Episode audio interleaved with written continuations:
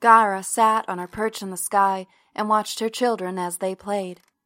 They were still oblivious to the coming danger, but not for long, Gara thought, not for long. She began her campaign of warning by sending storms, making everyone more severe, everyone more rampant than the last. Violent winds howled as her children's homes shook, as the frames in the windows and doors threatened to tear loose. When this didn't work, she bombarded them with floods and tidal waves many stories high. The rooms in her children's houses flooded, and they were forced to wade through streets covered in muddy waters up to their ankles. The warning of danger, Gara felt, was clear. She sat back on her perch in the sky and waited for her children to react. But her children simply looked at the destruction around them and threw up their arms. They cursed the skies, the ocean, the winds, the clouds. They did not take the calamities that had befallen them as warnings. They did not heed them beyond annoyance and anger. But Gara wasn't going to give up that easily. Decades went on like this. She was relentless. Her children's houses continued to shake with the terrible wind. Streets flooded as the sea rose and claimed their cities and towns.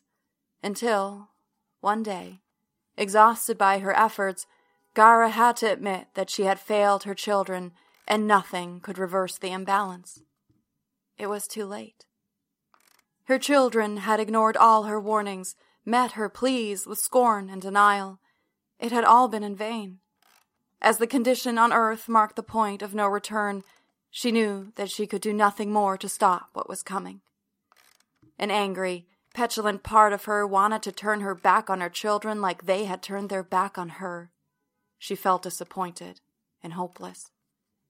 But they were her children, and she could not bring herself. Gara knew the cycle would reset. It always did. But the cost the cost of it would be hard to bear. No mother wants to see her children suffer. Gara sat on her perch in the sky. All she could do now was wait and watch as the end unfolded itself and for the cycle to begin again upon a slate wiped clean. This has been your early morning gospel of Gara, Alethros 2, the year of chaos. May we tread lightly upon the earth today and every day henceforth.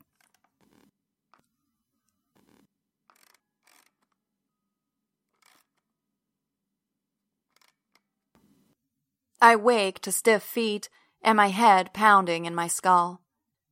I bat the bug net out of the way and roll off the bed, letting out a loud moan. What time is it? I start making my way towards the window in the half light of the room and ram my foot into my lek box, which is scattered there.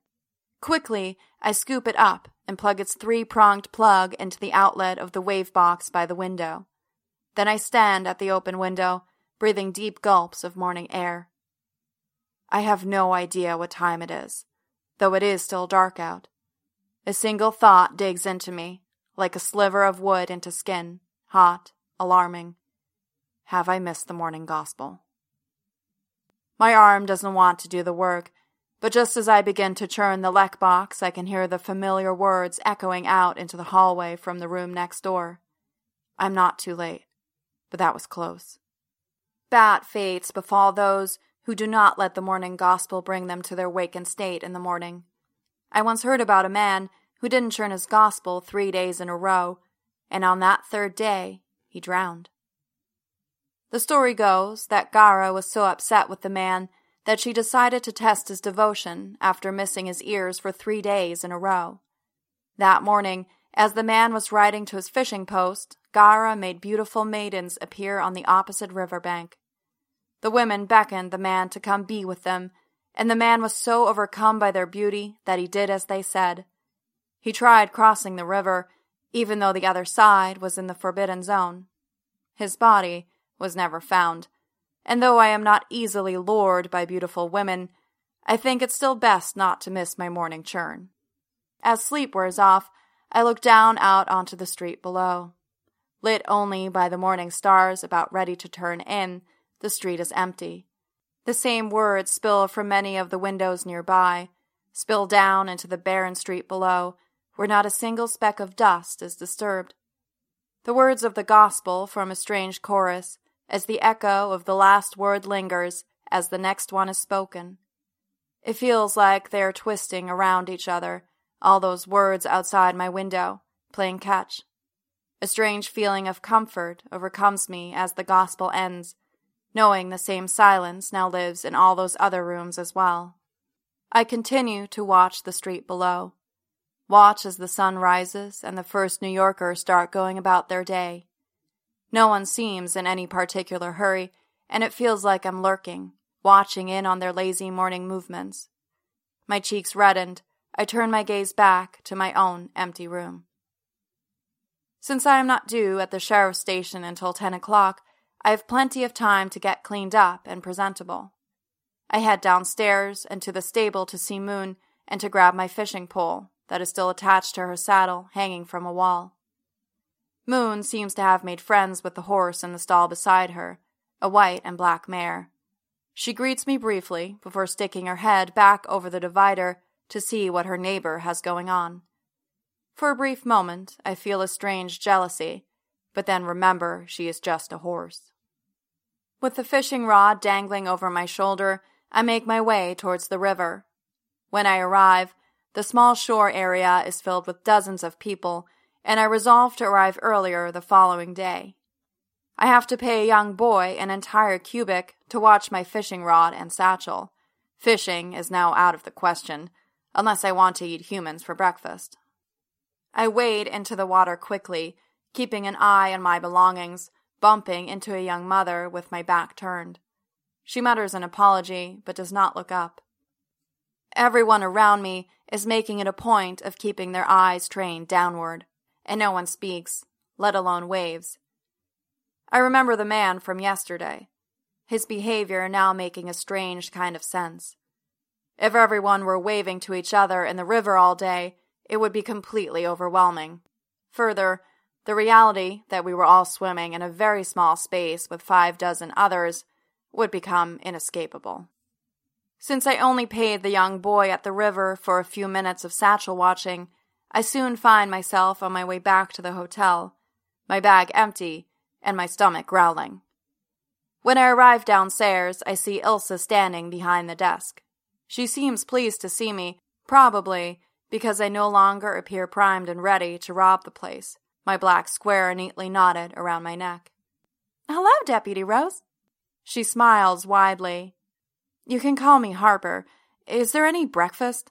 The river was too full to fish. I mean, people. She laughs and I smile back at her. Unlike Jinley, she doesn't feel the need to act in complete exasperation around me. Yes, you can catch breakfast if you hurry. The dining room is right down the hall opposite direction of your room. I nod and make my way towards where she's pointing.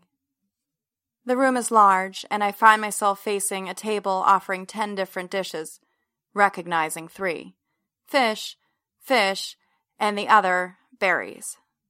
Only a few other residents are lounging around the four large tables, and so I take some of both fish, the berries, and something that is cut into pleasing squares and is the color of sunset.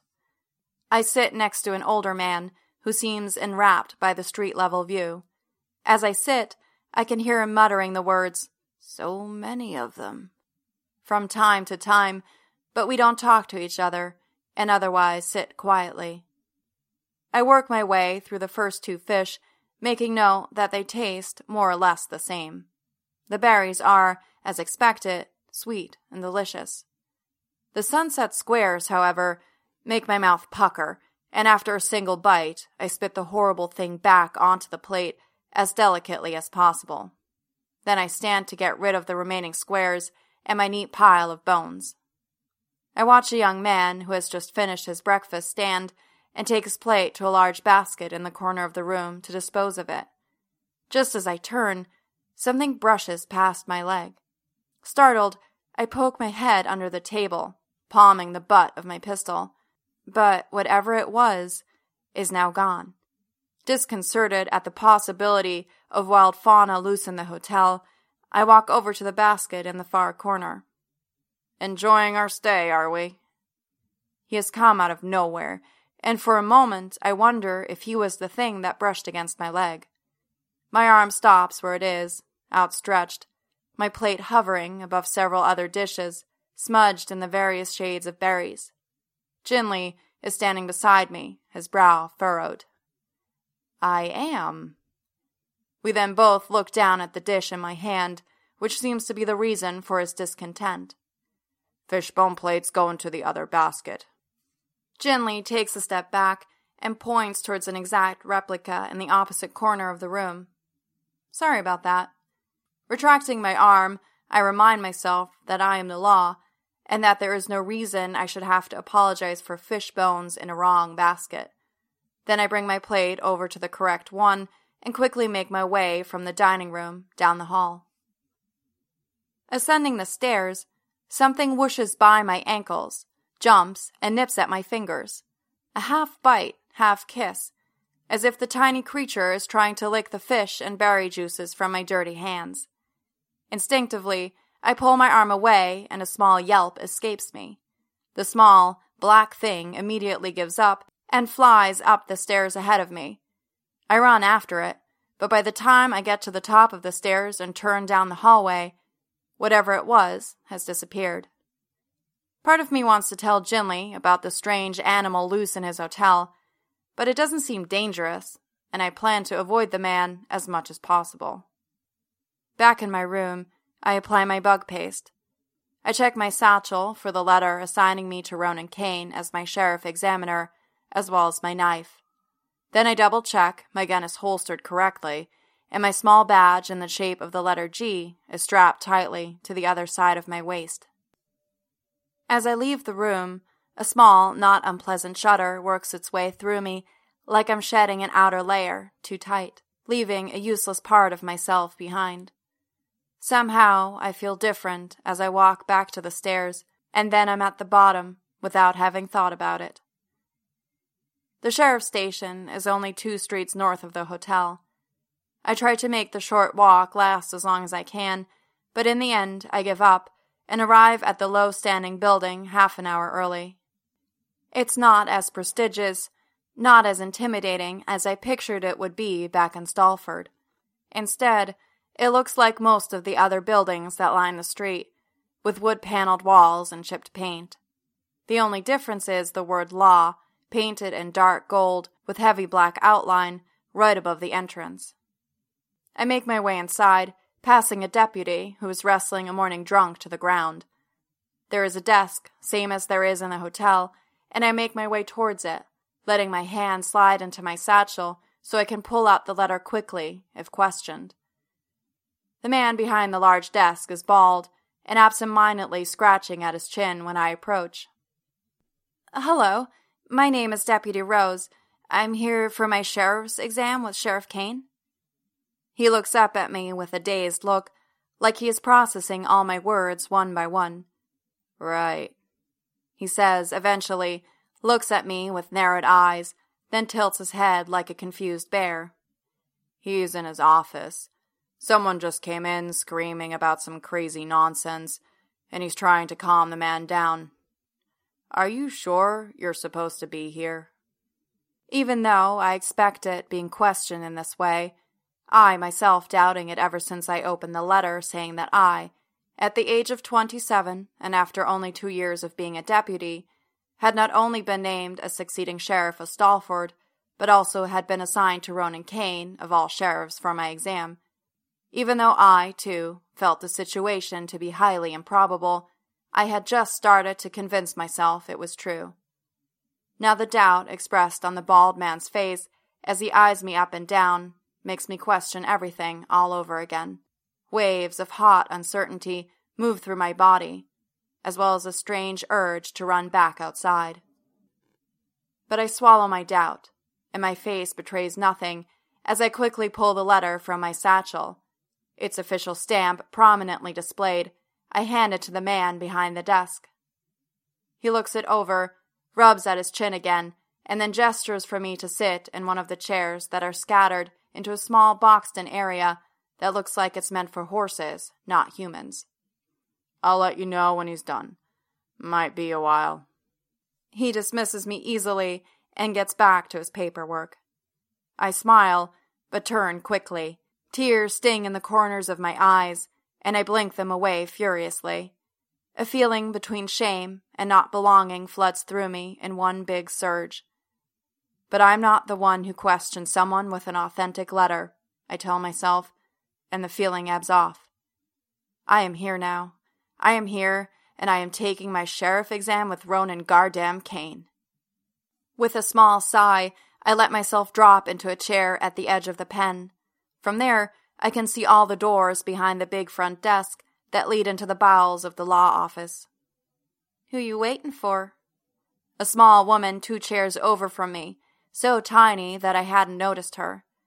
She's pretty, but I get a strange sense of exhaustion looming about her, as well as a strange smell.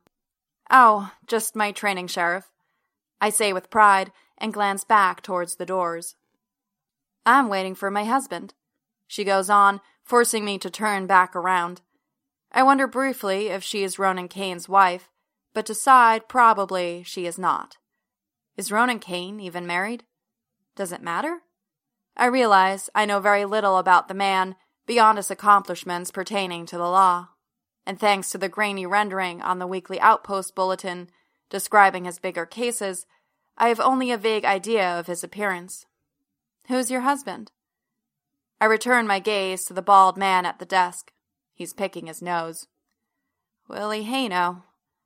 Her voice quivers like he's bug fever. Sorry, I don't know him. Don't you work here? You have a gun. She leans closer as she says this, and I instinctively shield my weapon with my palm. I wasn't going to steal it. Insulted, she leans away from me and falls mute. The comings and goings of the New York law office is predictable, though a bit more chaotic than what I'm used to. A few drunks are brought in from the back area, including the woman's husband. I don't look up at her as she shuffles by me noisily, making an exaggerated point of not getting near me and my gun, moving the chair in front of me out of the way, giving my knees a great berth. A few people come in and tell the bald man of things that have been stolen from them. Pants taken right off the clothesline, leck boxes left unattended by open windows, swooped out in broad daylight. One man has had an entire horse taken from right outside his own store. The bald man listens, takes notes. The people leave. At one point, a rather downtrodden couple, both of them women, enter into the station. When the bald man looks up, he sighs deeply, not concealing his mood towards them. The women tell the man of a friend who has gone missing. Their rank smell makes me want to pull my black square back up over my nose. But the bald man is being mean to them enough for both of us, so I just hold my breath instead. He says he'll think about looking into it, but then doesn't write anything down and just stares up at them until they leave. When the door closes behind them, he waves the air in front of his nose and gives me a conspiratorial look, but I don't respond, and he looks back down, busying himself with his work. Finally, after two hours have passed and several deputies have come and gone, asking for Kane just like myself, but receiving the same answer, a very tall man appears from the door immediately behind the desk. I know it's Kane from the picture on the bulletin, and I hold my breath because my heart is doing something strange. It's like I'm drawn to him by some sort of force inside of me. Without hesitation, I rise and walk over to him. When I stand before him, I almost forget my name, but he knows it for me. He looks down at me, impossibly tall, with impossibly clear blue eyes, and says, Deputy Rose, my deputy for the next two weeks. Like it's an observation. Like I'm part of his landscape. That's me, ready to get started. Kane looks over at the bald man and asks how long I've been waiting, and I can't help myself and say, Two hours, Sheriff Kane. But Kane doesn't chastise the man, just mm-hms once, with a quick glance towards the desk. Instead, already one step towards the door, he says over his shoulder, We have to go. We possibly just caught a murder over in Western Quarter. My jaw drops, and as I follow him out the station, I can't help but whisper, Holy Gara! under my breath. A murder on my first morning in New York City. I've never had a murder before. We head out to the stables behind the law office where I'm assigned a horse for the duration. Once saddled, we ride west towards the park. Kane seems pleased by my riding, which pleases me. After a few minutes, the park that separates the quarters spreads out to our left, and the New York Narrow is to our right. The park itself looks to be mostly swamp. A few large mounds rise above the brown muck, themselves dry and almost green on top. On the mounds, people have erected tents and small wood cabins. We ride along the edge, avoiding the swamp itself until gravel streets once again appear ahead of us, and we turn down into the maze of them. Catching up to Kane, I try to get more information. Who was murdered? The police horse flows evenly under me, opposite to how I feel as we move towards whatever we're moving towards. A woman, is all he says, and his clipped tone makes me fall back in line behind his horse. I wonder if I'm going to pass my exam if I ask too many questions. As we move deeper into the web of narrow streets that make up Western Quarter, Ginley proves once again not to be a liar. Unlike Eastern Quarter, with its smells of too many people, Western Quarter smells strongly like the swampy park that divides the city, and I breathe through my mouth as we ride on.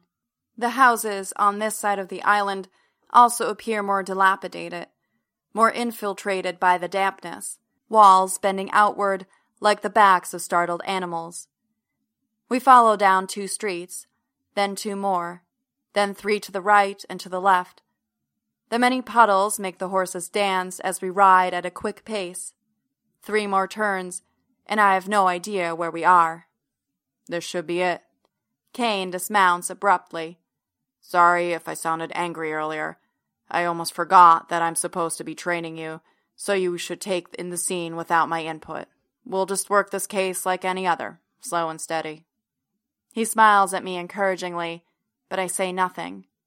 We tie up the horses and enter into a tall, narrow building that appears to be empty.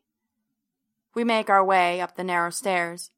Tight, moist walls around us as we climb. Dust kicks up around us, dances in the narrows of light that seep in through the cracks. The place is filthy. The man who found her says he was trying to find his mother, whom he claims tends to get lost. She's very old. I sense skepticism in his voice. You don't believe him?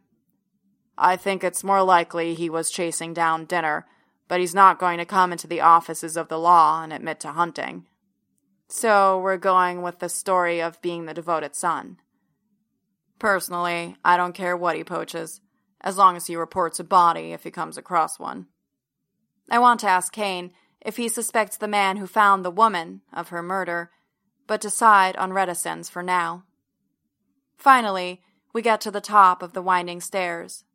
The top floor lets us out into a large room, as if several walls were knocked down to make the space more expansive. Across the threshold of the door the dust is wiped clean like a dividing line. Outside is filth. Inside, someone looks to have cleaned every nook and corner. There is a smell, sweet and sulfur.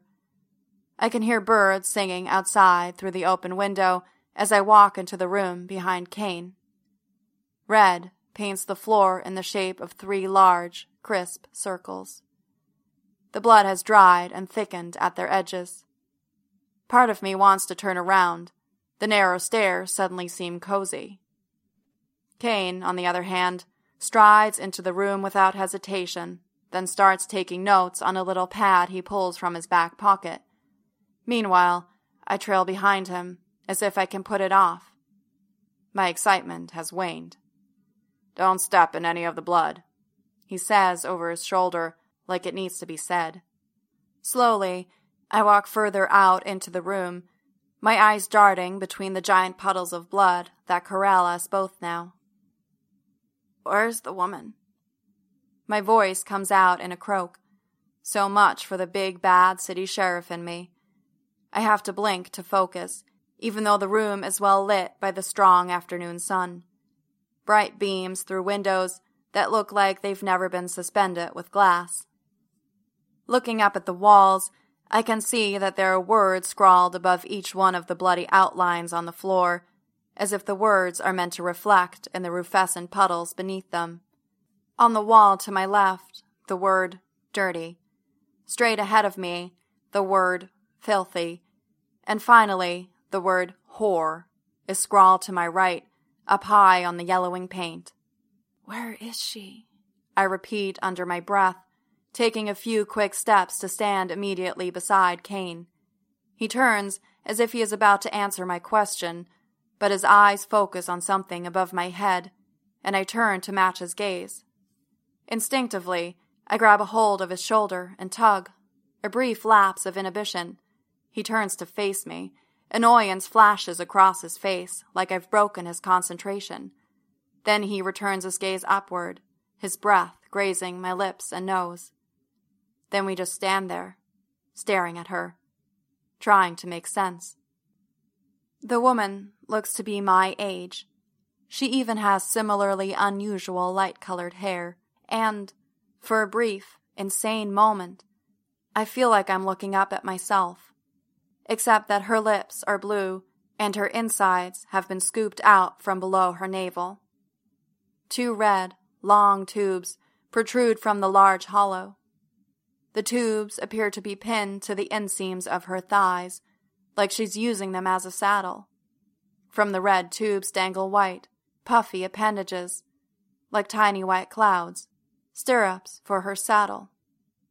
What a terrible thought. Her tubes are nailed to her thighs. My voice is clear now. The croaking in it has vanished. The woman's eyes are empty, pupils aimed at something up high, while her mouth, slightly open and blue lipped, makes her look like she's speaking to someone standing above her. Pleading, maybe. Kane doesn't say anything, and I realize I'm still grasping a shoulder and release it, embarrassed. How does she make you feel? Kane looks down at me with sudden glaring intensity. The skin on my arms feels cold beneath my thin shirt. Is this part of the exam? I think someone wanted to shame her. I try to read his expression at my assessment. The words on the wall, the positioning, forcing her to look at them even after she's dead. Kane looks at me, his eyes narrowing. But how does she make you feel? He emphasizes the last word, and I realize this is the test. I stare at him, confused, not knowing what he wants me to say. Again, he looks at me with annoyance. Again, I worry about failing the exam and stammer something about hoping she didn't suffer, hoping that she wasn't alive while it had been done to her. Nervousness moves my lips. Before I can stop myself, I mutter that it's easy for me to empathize with her since she looks so much like me. He looks back up at the woman suspended, a weak smile playing across his lips. I suppose she does. Then, looking back down, the initial intensity extinguished, he says, I agree with your initial assessment. He wanted her to see this. It's ritualistic, or personal somehow. He wanted to shame her. He? I wiped the nape of my neck with a cold hand, thankful to not have screwed up completely just yet. Why he? Can you see a woman doing this? I shake my head, but I wouldn't rule it out right away. Fair enough. Kane looks at the body on the wall and back at me. My mouth tightens, but he doesn't say anything more about the similarities. Instead, he walks back and forth across the room a few more times while taking notes and avoiding the bloody circles. Dirty, filthy whore. He shakes his head. We need to figure out who she is before we can figure out who did this. I'll go back to the office and bring some deputies back here to get her down. As he says this, I realize this means he's going to leave me here alone. I want to protest, but I can't retrieve the deputies. I have no idea where we are. You all right with that? We can't have anyone disturbing the scene. I'll be back as soon as I can. Yes, that's fine. My voice manages to stay even, collected. The memory of my dream, of failing the exam over and over again, is still stuck to my bones. I'll make sure no one gets in, I assure him. Kane nods and heads down the stairs in his heavy boots. I can hear the door bang against its hinges, but with too much force to latch closed. Then I hear the horses' hooves as they hit the ground outside, quickly growing faint. As the sound of the hooves recedes, I walk into the center of the room, pacing back and forth, emulating Kane. It feels like the air has been sucked out with him. A deep quiet settles like dust over everything. I try to imagine what must have happened here, possibly just hours before we arrived. Stopping in the middle of the room, I stand still for a long time, trying to absorb the details. The beams of light through the windows continue to move with time. An hour passes, then another. The smell of the body and the blood start to feel like they're sticking to me, pushing through my clothes and into my skin. Eventually, I sit down in the middle of the room, stare up at the words. How many times did I hear the word whore growing up? It went from being a bad, dirty word when I was very young to something volleyed at my mother any time she and my father were in the same room together. But she never let it go, never backed down in a fight, especially once my father screamed whore at her. You stupid fucking whore, you made me bring her into this world. The extent of his fanaticism, much like the meaning of the word whore, didn't dawn on me until I was much older. At the time, I was five, I knew that my father didn't like me and that my mother tolerated me. I also didn't think it was strange that my father was home all day, meeting with his friends in the backyard, while my mother was never around. My mother was never home because she had to work for both of them. My father refused to pay my birth tax. Why waste money on you whore and your evil spawn, he'd say, often right before he made a point of storming out. My mother ended up working for both. Being independent in that way was a blessing in disguise when, around the time I was about to turn six, my father was arrested for trying to burn down the school. I was in spooling class when it happened. I saw him and two of his grubby friends get pulled across the meadow. Everyone saw. The law's guns glittered in the sun as he fought and spit, trying to get away from them like an animal. I tried to look at the shiny guns instead of my father, how the sun reflected off them through the large window. Then someone in my class recognized him as my father. School was hard after that. Many of the letters he sent from prison are about that day. He used to write that he hadn't hated me, that he had simply hated all children, and that this was misguided. He'd been a lost man. None of it constitutes an apology, I realize, sitting in the middle of the dank room, staring at the word whore, written in a rusty red, high above below a moldy ceiling. To be honest, I'm still not sure I believe him. I never knew him as the father that wasn't a true believer, a fanatic, as someone who didn't hate me merely for existing. She's going to kill us all, you fucking whore, the sun continues to dip. With the passing afternoon, a strange feeling of intimacy towards the woman grows within me. You dirty, filthy whore. You just had to get fertilized, didn't you? Strange feelings from long ago. What did he do to you? I ask the woman on the wall. It was a man. Kane was right. The thing he could not control. Like my father, not being able to stop my mother from having me. The killer took that from her, hung it on a wall for all to see. Calling her names is just extra. The woman on the wall doesn't answer. My legs aching, I stand and I move beneath her and lean against the doorframe. By the time Kane and the others arrive, the darkness and voices of my childhood have woven themselves into me afresh. I know I will need to leave this room sooner rather than later if I am to shake them off completely. I would kill for a dip in the river or even the swamp in the park at this point. Apologies about their late arrival are passed along with pitying glances. There was a brawl at Fanny and Jack's. Excuses, I think, feeling frail. One of the deputies mutters, It's not like she was going anywhere, as he moves by me and into the room. It's not clear if he means me or the woman on the wall, but I make a point of turning away because I'm afraid of hurting him. Thankfully, their comments subside once they take in the scene and the sketch artist gets to work. While they mill about in reverent silence, I excuse myself and make my way down the stairs. Out in the street below, air that doesn't smell of the woman and of her blood fills my lungs like medicine.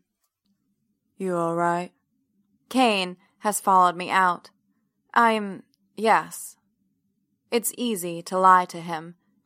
If I am to be sheriff of an entire outpost, I need to be all right seeing a dead body. But that doesn't mean he can leave me waiting, either. Was that some sort of test? I say quietly, anger and impatience pent up from the many hours spent alone, heavy in my voice. What was? Leaving me here, with her. Was that some kind of sheriff test?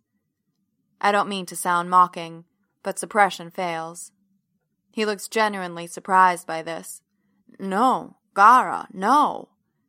He looks at me, almost ashamed. You don't honestly think I would do that? I thought this would be good. A good experience for both of us. I look at him, confused. What do you mean? Is he talking about the murder? What's wrong with him? You're my first, he says, then adds quickly, First trainee for sheriff. I've never had the time before now to take someone on. He looks genuine, his deep blue eyes pleading, and I want to let him off the hook. The softness in his voice is giving me the same strange feeling in my chest when I first saw him at the station. Annoyed with myself, I relent. Well, maybe next time you can stay with the body. He barks out a short, relieved laugh. Well, so far your performance has been stellar, if that makes you feel any better. It does but I don't let on. The urge to get away from this place, from her, gnaws at me, my shoulders, makes me want to walk in any direction that leads away from here. This has been a rough day for me. Honesty, I realize, is the fastest way home. It has, he seconds. I think I should probably bring you back. There isn't much else we can do until tomorrow, anyway. He disappears to let his deputies know we're headed back. The sun is setting, and we ride silently through the narrow streets. There are few people. The ones we encounter look hunched, and when they see our badges, they scurry away or fly upstairs like birds. As we ride past the park, we can see huddled groups standing on the knolls in the evening dusk. It's as if they're assembling for a nightly roll call before turning into their tents and shacks. When we get to the eastern quarter, we drop our horses back off at the stable, and Kane offers to walk me back to the hotel. It's two streets. I can manage. If you say so. He nods at me and heads the other way without asking again. Moon has missed me and ignores her stablemate, which gives me a strange sense of satisfaction. I lie against her in the hay for a while, but can't find comfort. On my way back to my room, I don't stop for a beer, but go straight up. Dark birds fly past my window as I sit on the edge of my bed and pull the boots from my stinking feet with some effort. The birds' flapping wings shimmer in flashes of purple and green as the sun hits them from different angles mid flight. Their beauty is haunting. There's water in a jug Ginley, or whoever tidies my room during the day, has left on the table next to my wave box, and I wet myself under my arms and the back of my neck. Still feeling dirty, but too exhausted to care, I slide beneath the bug net and the blankets, letting out a long sigh of relief. Without my worries from the night before, sleep comes easy.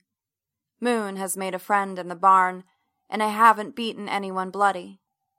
But with sleep come dreams more vivid than ever before. The woman on the wall appears in all of them, except that in my dreams she is me. and I am her. Suspended from a wall in an empty room, I wait for her to come find me. But even when she is me, she remains in her own body. Ghostly white, drained of all her blood, she walks into the room, her footsteps soundless. She stops, turns, stares up at me. After a long pause, as if she has decided to play along, play the good deputy, she cocks her head to one side, raises an eyebrow, as if she is contemplating my injuries or mocking me. I can't tell. Pinned to the wall, I have to strain to see what she's seeing, what she's raising that eyebrow for. When I look down, I find myself protruding grotesquely. I look back up at her.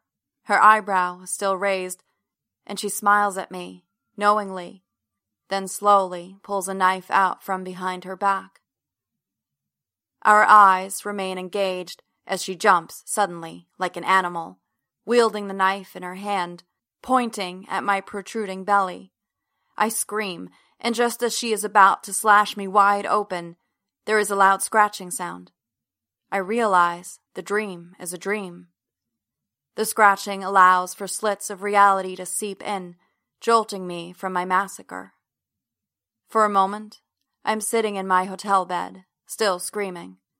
The scratching sound against my door is jarring, and I can't begin to comprehend. But the next moment, I take my next breath and stop screaming. The scratching stops, and is replaced by a short, gentle pounding that disappears down the hall. Panting and crying, I pull my knees to my chest, the bug net rocking side to side as I tremble, my forehead slick with sweat. Outside my room, I can hear some of the other guests opening their doors and conferring with one another in the hall. Did you hear that? What was that? But as the silence extends, they soon get bored and return to their rooms. Doors shut closed one by one. Afraid to go back to sleep, I sit at the edge of the bed, the bug net dragged off center and suspended over me as far as it can go. Still shaking, I stare at the stars, their permanence comforting. Eventually, exhaustion slumps me back onto the bed, and I dream of nothing.